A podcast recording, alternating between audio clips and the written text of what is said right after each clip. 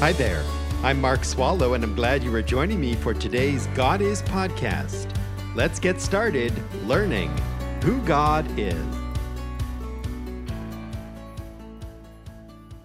Thank you for joining me today from wherever you are and by however you listen as we meet together coast to coast here in the United States and all the way around the world. I'm looking forward to these minutes we have with one another. I hope you are as well.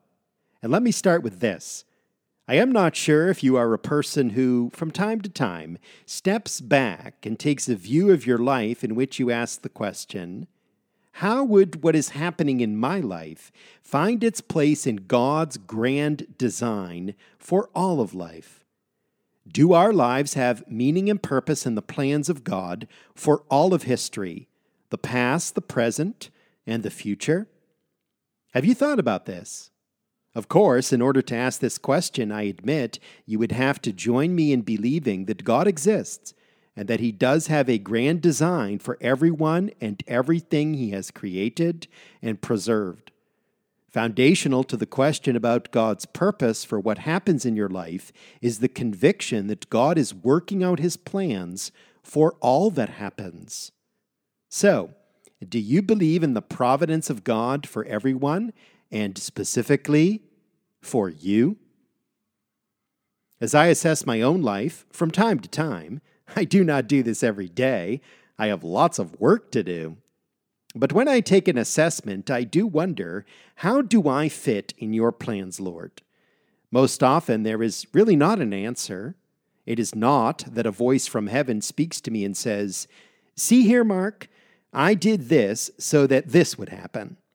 And then over here, I was doing X so that Y would be the outcome. Let me let you in on my grand design, my child. I have never heard such words, nor have I been able to piece together the providence of God easily in such a manner.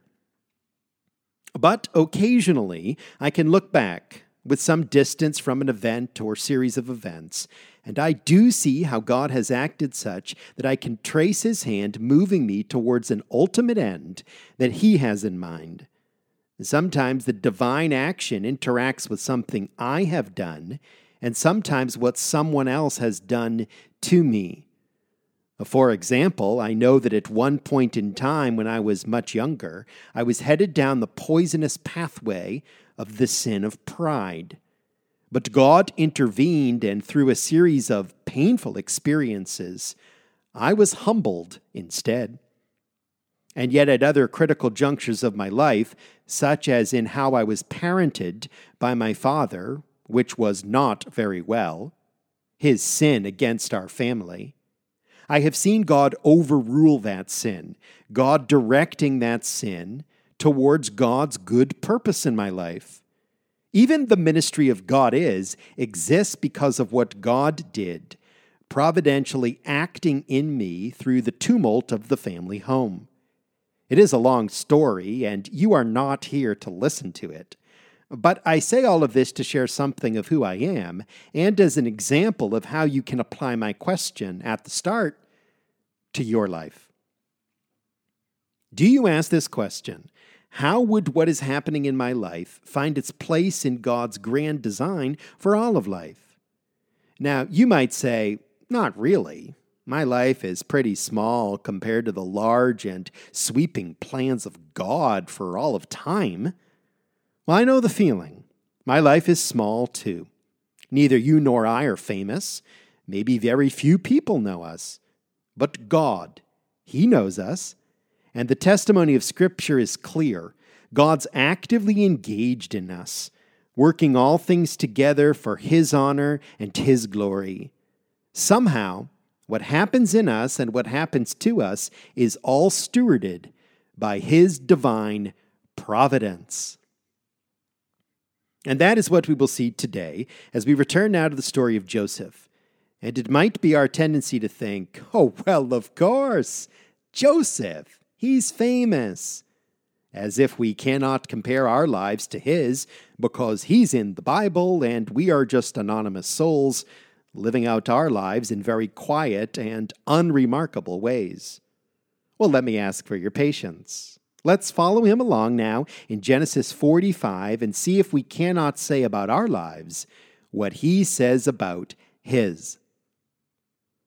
I will begin our Bible reading at Genesis 45, verse 1 in a moment.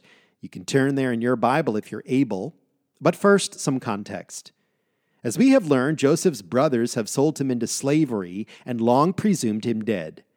But God preserved Joseph's life, and one providential act led to another and another, and here now is Joseph, the prime minister of all of Egypt. His brothers have come down from the land of Canaan to buy grain, ingredients for food that Joseph has wisely stored, as famine rages across the world. But when the brothers meet Joseph, they do not recognize him. So here at Genesis 45, Joseph is ready to tell them who he is. He will now reveal his true identity. This is Genesis 45, verses 1 through 4. Then Joseph could not control himself before all those who stood by him, and he cried, Have everyone go out from me. So there was no man with him when Joseph made himself known to his brothers. He wept so loudly that the Egyptians heard it, and the household of Pharaoh heard of it. Then Joseph said to his brothers, I am Joseph. Is my father still alive? But his brothers could not answer him, for they were dismayed at his presence. Then Joseph said to his brothers, Please come closer to me. And they came closer. And he said, I am your brother Joseph whom you sold into Egypt. For a moment, I paused the reading to say, Wow, imagine this scene in your mind. What a revelation! Joseph is alive. But instead of the brothers rejoicing, they, quote, were dismayed at his presence. Yeah, you could see why. They must have been thinking, we're in big trouble now. Joseph is going to carry out retribution against us for what we did to him. And with all this power that Pharaoh has entrusted to him, we're doomed. How do I know they thought this way or expressed such angst to Joseph? It is because of what Joseph says to them in the next verse, verse 5. This is Genesis 45 5. Now do not be grieved or angry with yourselves because you sold me here for God sent me before you to preserve life. See, Joseph interpreted their dismay as them being grieved or angry with themselves for what they had done more than two decades before.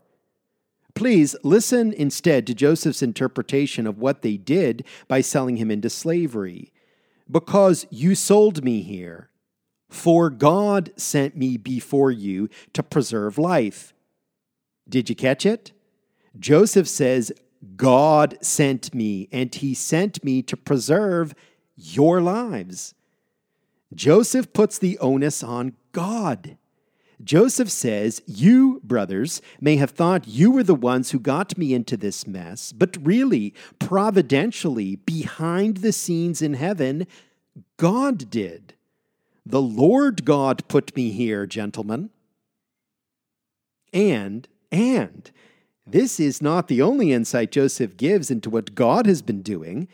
We'll see more of these as we move through these verses. But as we come to verse 6, we learn about a broad, sweeping, historic impact that will result from what has transpired with Joseph and his brothers, all because God is providentially moving.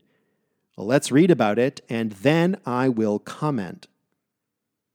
I pick up the reading now at Genesis chapter 45, verses 6 and 7.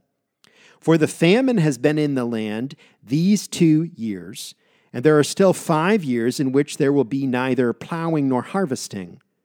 God sent me before you to preserve for you a remnant in the earth and to keep you alive by a great deliverance. Ah, Joseph informs them Brothers, there are still five more years of famine.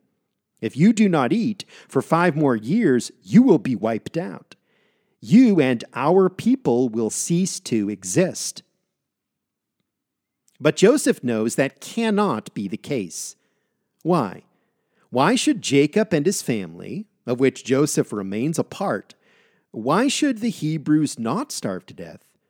Why should, in the words of Joseph, there remain a remnant? Why? That's because of God's holy promise to Abraham. Abraham was Joseph's great grandfather, and God made this promise to Abraham.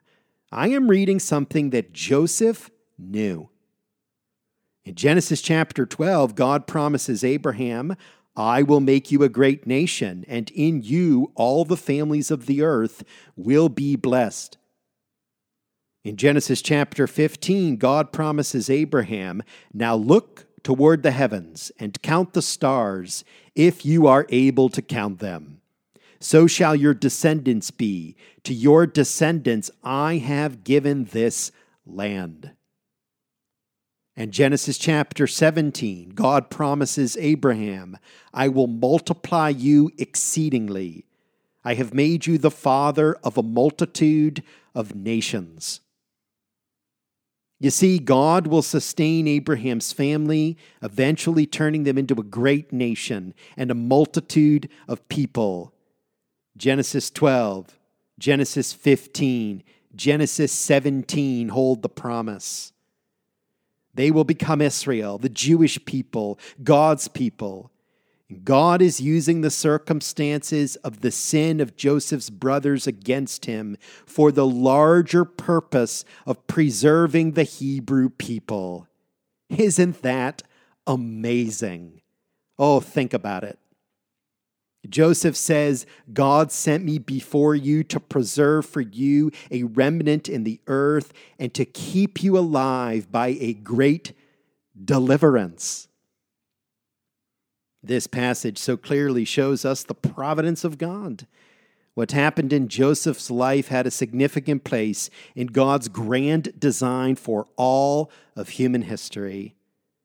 And so, what about our lives? Well, let's discuss this tomorrow as we continue to discover who our great and awesome God really is. Thank you for listening to this God Is podcast. Drop me an email and tell me what you think. Mark at godisministry.org. That's mark at godisministry.org. Please do share this with others and be sure and join me for the next one.